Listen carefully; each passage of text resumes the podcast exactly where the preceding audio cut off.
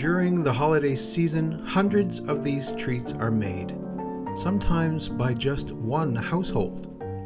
Their name can be a bit confusing when first heard. They have originated in Europe but have settled in America. It's the cookie that isn't called a cookie. We're exploring the history and origins of sand tarts.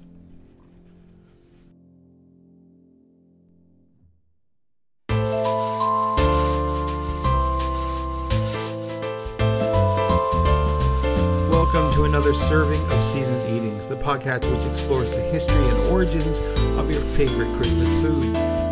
Seasons Eatings can be found wherever you download your favorite podcasts. If you haven't already,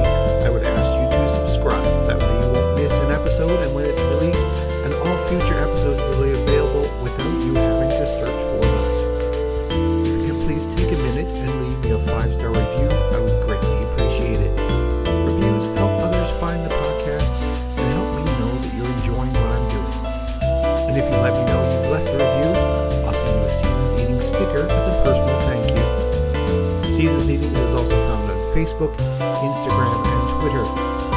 All the links can be found in the show notes, which can be found at seasonseatingspodcast.com. And while you're there, you can buy me an eggnog. Just click on the little cup at the top of the page and leave a donation for as little as $3. Each donation is used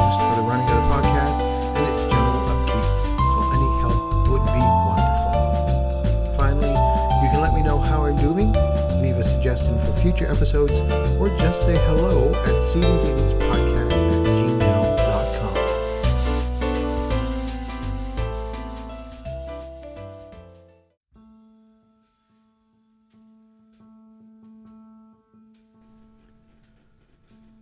Those who are native to Pennsylvania Dutch country know that the holidays aren't complete without a fresh tray of sandtart cookies.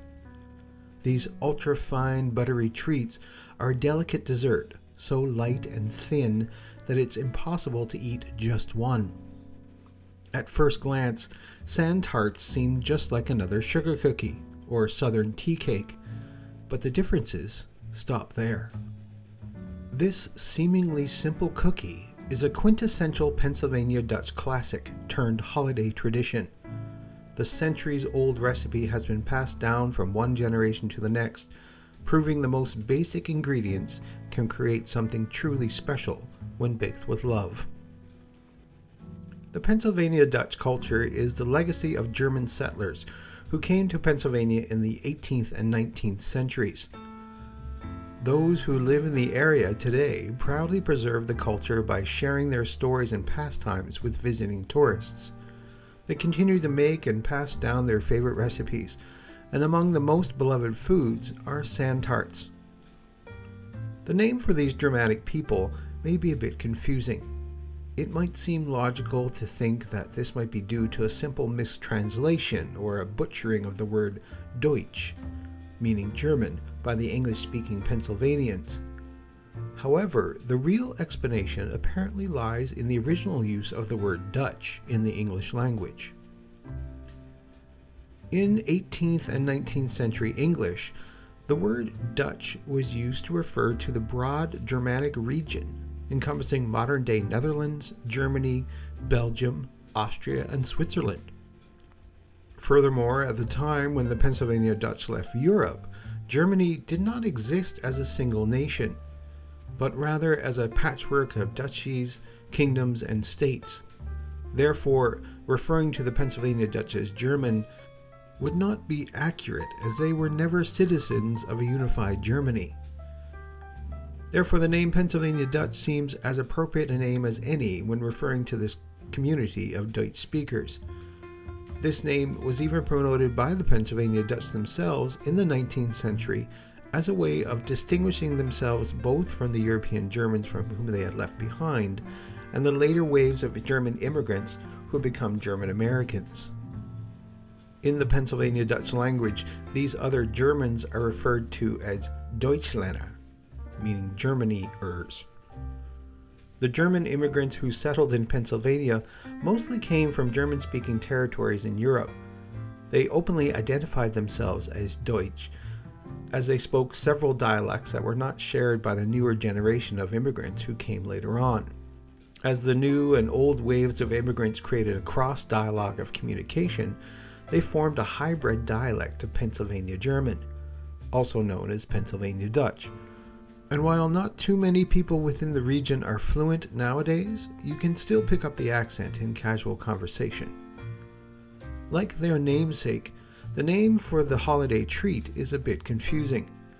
To the surprise of many, sand tarts are not actually tarts, which is a short crust pastry f- filled with the fruit filling or custard. Sand tarts are actually a very thin, delicate, light golden cookie that res- crumbles into a buttery textured delight. While the Pennsylvania German population claims to be the first to create this treat, there are a few other cultures that insist they did it first. Because the recipes are so similar and can be traced back to similar eras, there is some confusion surrounding the cookie's name. However, most people in the area agree that the name is either attributed to the cookie's texture or the traditional cinnamon topping that looks like sand. And there's even another cookie made in Hungary with the same name, but it doesn't even look like the American sand tart. This cookie is actually similar to a round shortbread combined with ground pecans and covered in powdered sugar. And just to confuse myself even further, I found that sometimes these sand tarts were listed as Saint Hearts. The recipe for sand tarts is relatively simple, calling for just six ingredients flour, eggs, butter, sugar, vanilla, and salt. This is obviously excluding the toppings, which can range from cinnamon, powdered sugar, sanding sugar, even nuts. If you are an experienced baker or have made your fair share of cookies, then you may have noticed that some traditional baking ingredients are missing. Sand tarts don't need a leavening agent such as baking soda or baking powder. They are meant to be as thin and fine as possible. Both the ingredients and the techniques used when baking make these cookies stand apart from other biscuits on the shelf. And of course, don't let the name confuse you. Sand tarts taste nothing like sand, nor are they dry and super crumbly. In general, sand tarts are moist but crisp, chewy yet delicate. So while the cookies do have a crumble to them, they don't completely break down when you eat them. Instead, they melt into an intriguing combination of fine, buttery, delectable sweetness. Traditional sand tarts are topped with a dusting of cinnamon. However, depending on the origin of the recipe or personal preference, they can be adorned in many different ways. For example, Amish sand tarts are brushed with an egg wash, sprinkled with cinnamon sugar, and decorated with a pecan or walnut. Another popular decoration is colored sugar, especially around the holidays. Other common toppings include powdered sugar, almonds, and sprinkles. The Pennsylvania Dutch population proudly claim the sand tart as their own creation. However, the exact origin of the cookie is unknown and poses understandable speculation. What is known for sure is that some variation of this delightful cookie dates back to the 17th or 18th century and across multiple countries. But nations sharing similar recipes, especially during the same eras, is fairly common. Given the resources and ingredients that were popular and available during the time, sand tarts came to be, and it's absolutely plausible that the same cookies were circulating in different regions without the creators knowing or realizing it. Sand tarts are often compared to other cookies that are similar but not quite the same. Russian tea cakes, southern tea cakes, sugar cookies, and shortbread cookies are all similar variations but they have notable differences that make them their own dessert. After tracing the threads of the many beloved cookie recipes back to their origins, it's clear that the Pennsylvania holds the true root of the sand tart cookie's history. In fact, the earliest printed recording of the Pennsylvania Dutch recipe can be found in Sarah Tyson Rorer's recipe book. Mrs. Rorer's Philadelphia Cookbook, a manual of home economics. Rohr is hailed as the first dietitian in the United States and founded the Philadelphia Cooking School in the 1880s, which became the pillar for creating and documenting her recipes. Rorer's book allowed the treasured sand tart to become holiday staples in homes across the East Coast, with basic ingredients and clear instructions, relatively. The recipe in her book is fairly simple one pound of sugar, a half a pound of butter, the yolks of three eggs and the whites of two, and enough flour to make a stiff paste. Cream the butter and sugar, add the yolks, then the whites, and then add the flour. Roll into a board, cut with a round cutter, and bake in a moderate oven until light brown. Now, you may think I'm paraphrasing the recipe, but I'm not. There's no mention of amount of flour, how thin you need to roll out the dough, or how long you're supposed to bake the cookies. I find that with many older cookbooks, there's an implied knowledge of amounts of amounts and times which may cause the modern baker a bit of confusion or frustration. That's why if you pick up an older cookbook, you'll find notes and scribbles in the margins which enhance the recipe or give that little bit of extra information needed. A second cookbook, published in 1896, boosted the awareness and the popularity of the Pennsylvania Dutch sand tart. Fannie Merritt Farmer's The 1896 Boston Cooking School Cookbook was a bestseller the year it was published. The more I researched sand tarts, the more variations I found in relative amounts of butter, flour, and sugar, and then in types of sugar. Some were made with brown or even confectioner's sugar. Most recipes call for topping the cookies with cinnamon sugar and some with nuts as well. Fannie Farmer's cookbook suggested three blanched almond halves on top, the finishing touch that is still common today. Whatever sand tart recipe you use, you must keep the dough very cold. Rolling out small portions and putting scraps back into the refrigerator as necessary. You also need to flour your board and rolling pin and move the dough around frequently. Rolling the dough so thin that you can see the board through it. Some recipes suggest a quarter inch thickness, but you may have to experiment with the thickness you feel comfortable with. While this tiny little cookie seems like a simple bake, especially to experienced bakers, sand tarts were exceptionally difficult to make during the 18th and 19th centuries. Take a moment to consider the resources that were present at the time to the common individual and household. Families didn't have electricity, let alone a source to control the heat from their oven or hearth. Without proper refrigeration, it was near impossible to make these cookies during any other time of the year.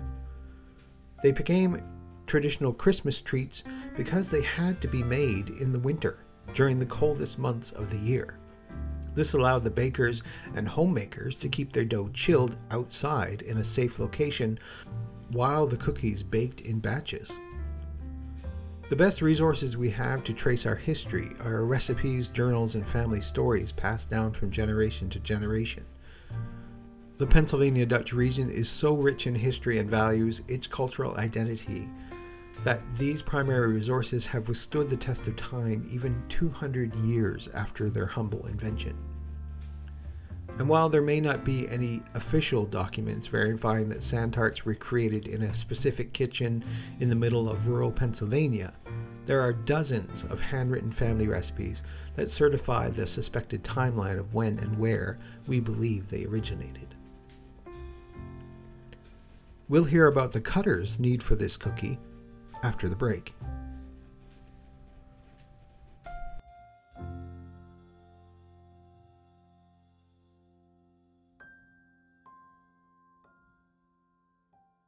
Do you like candy? Do you like candy? Do you like candy?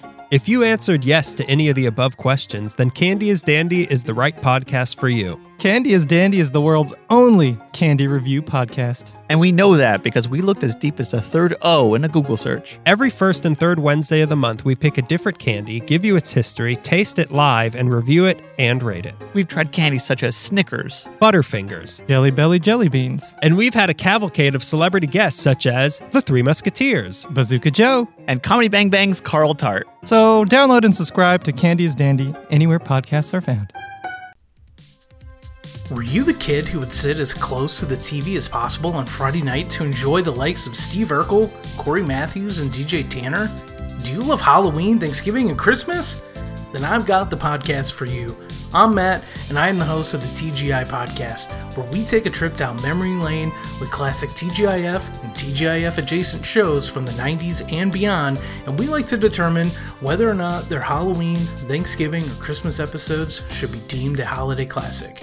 If they pass the test, they get a, You got it, dude! and if they fail, they're saddled with a. No way, Jose. So if you like all the holidays and some other random dates in between, be sure to give us a listen.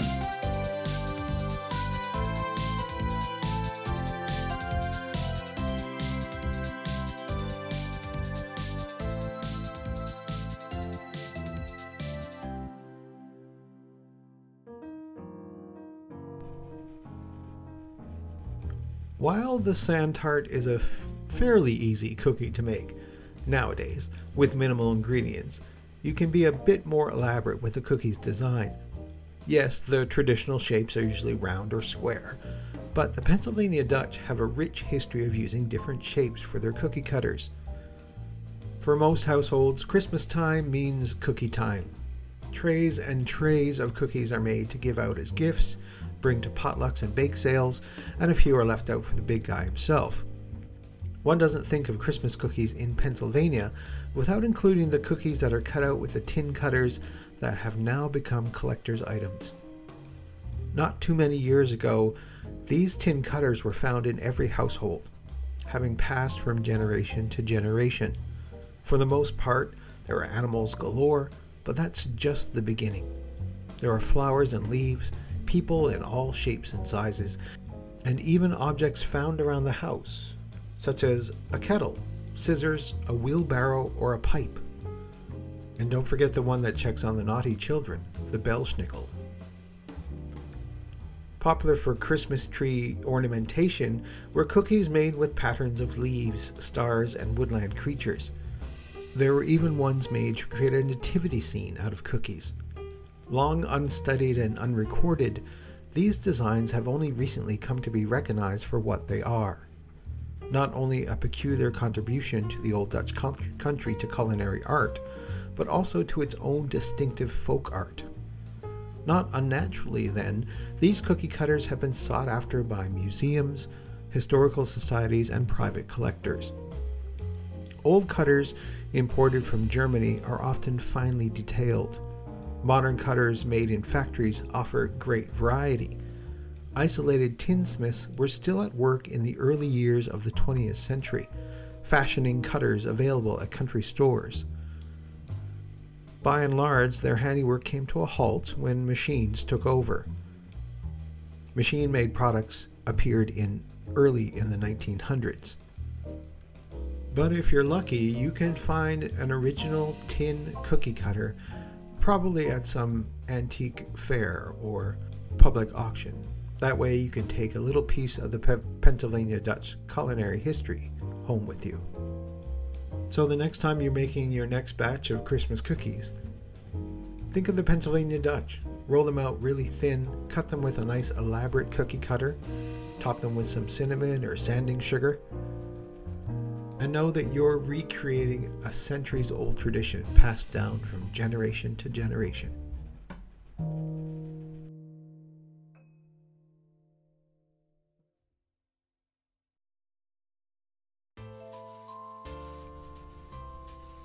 I'm your host, Glenn Warren, and thanks again for listening to another serving of Seasons Eatings.